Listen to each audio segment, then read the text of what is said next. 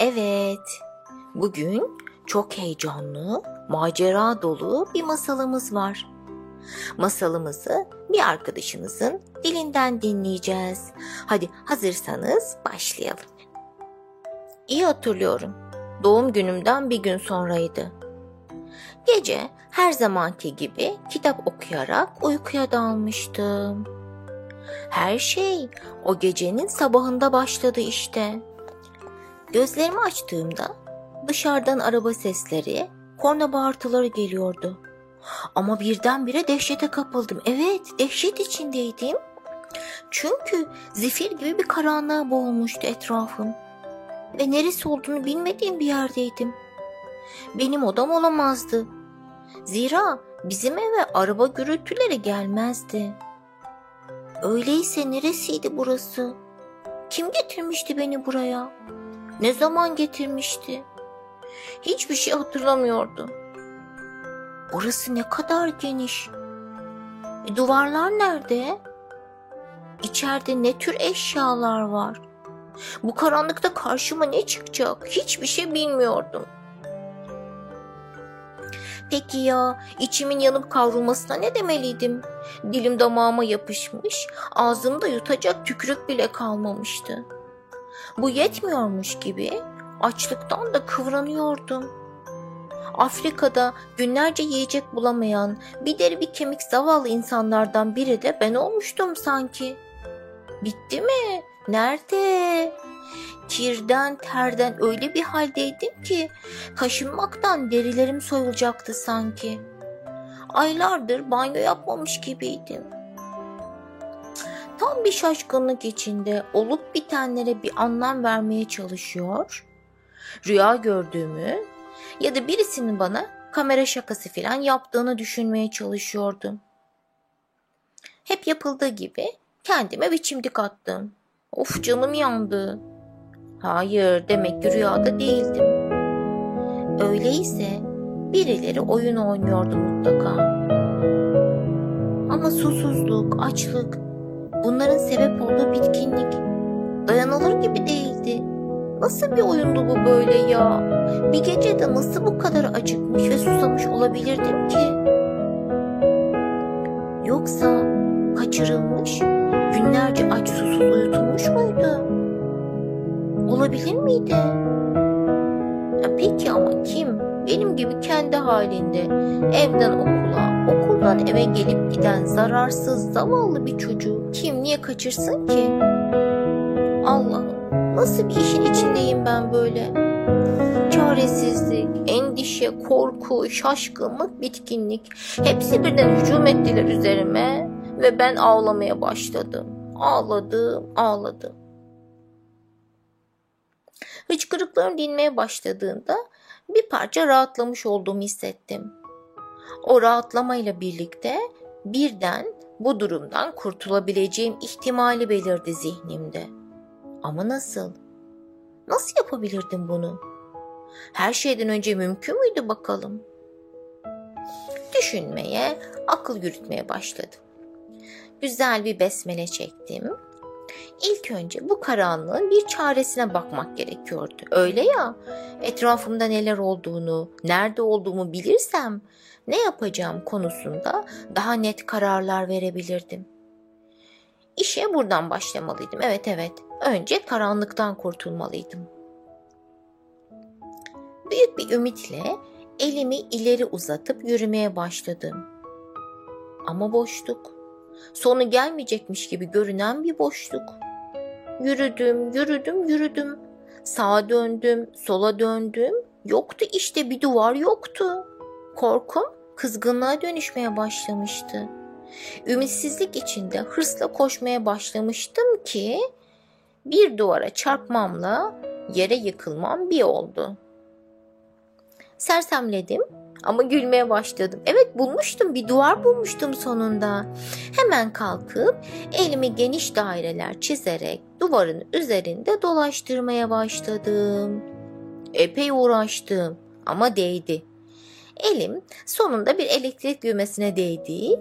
Büyük bir heyecanla hemen bastım düğmeye. Ama nafile. Değişen bir şey olmadı. Yukarı tarafa dokundum, aşağı tarafa dokundum. Yok yok olmuyordu işte. Acaba bu düğme değil miydi aradığım? Tekrar duvar araştırmaya başladım. Bir ara elime sert, metal olduğu belli bir şey dokundu. Yokladım. Aa evet bu bir musluktu. Sevinç içinde musluğu açmak için başını çevirmeye başladım. Ne yazık ki buradan da tıs sesi bile çıkmadı. Susuzluktan kavrularak dilim dışarıda aramaya devam ettim. Duvar boyunca biraz daha ilerledim. Ama bu duvarın biteceği yoktu. Hep böyle uzanıyor olmalıydı. İçime yine bir ümitsizlik çöreklendi. Ama yok dedim hayır. Bizim dinimizde ümitsizlik yok. Sonra ışığı düşünmeye başladım. Gün içinde hiç farkına varmadığım, geceleri ise elektrik düğmesine dokunur dokunmaz ortaya çıkmak zorunda olduğunu düşündüğüm ışığı. Işıksız bir hayat, ışıksız bir dünya. Görmeyenler gibi bile değildim. Çünkü biliyordum ki onlar dışarıda ışık olduğunda az da olsa ışığı fark edebiliyordu. Benim durumum bambaşka bir şeydi, bambaşka. Hayatımda ilk defa ışığın benim için ne kadar önemli olduğunu fark ediyordum. Işık dolu gün ve geceleri büyük bir özlemle hatırladım. Keşke diye düşündüm. Keşke geceleri bir odadan çıkarken kapatmayı aklıma bile getirmediğim lambaların ışıklarını vücudumun bir yerinde biriktirmek mümkün olsaydı da şimdi tam da böyle bir anda kullanabilseydim. Hayal kurmak parayla değildi ya. Ama ne olduysa tam da aklımdan bu düşünce geçerken oldu işte. Birden odanın içi hafifçe aydınlandı. Işık nereden geldi, nasıl geldi bilmiyorum. Sevinç içinde ayağa kalktım. Allah'ım sana binler şükürler olsun sözleri döküldü ağzımdan. Fakat acayip ışık biraz da artmasın mı? Bu kez biraz daha yüksek sesle ışığın ne kadar önemli bir nimet olduğunu hatırladım. Allah'ım sana binler şükürler olsun dedim. Evet, ışık biraz da artmıştı işte. Sanki şey gibiydi nasıl desem. Hani bisiklet tekerlerinin yanından elektrik döndükçe elektrik üreten bir dinamo bulunur ya. İşte onun gibi. Ne alakası var diyeceksiniz. Şöyle ki zihnime bir dinamo takılmış gibi hissettim. Ben ışığın değerini fark edince içimdeki dinamo da harekete geçip ışık üretmeye başlamış. Işıktan dolayı şükredince tıpkı tekerlek hızlanınca dinamonun daha çok elektrik üretmesi gibi ışık daha da artmaya başlamıştı. Bunu test etmek için oturup ışığın aslında o kadar da önemli olmadığını, pekala geceleri açık bırakabiliriz, israf edebiliriz. Zaten bulunması da zorunlu bir şey olduğunu düşünmeye başladı. Ne oldu dersiniz? Evet evet. Ortalık birden yine zifiri karanlığa gömüldü. Tekrar gelmez diye korkmadım değil hani.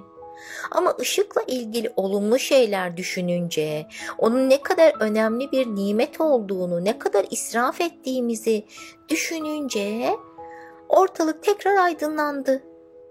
İşte bu. Formülü keşfetmiştim.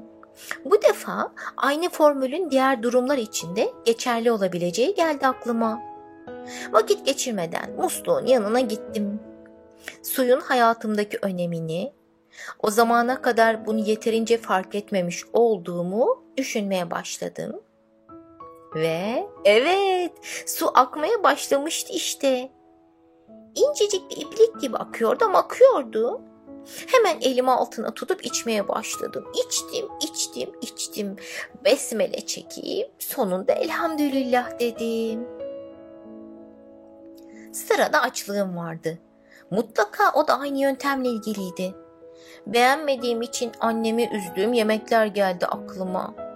O yemekleri ne kadar da özlemiştim şimdi. Başka bir şey olmasa bile bir dilim ekmeğe razıydım.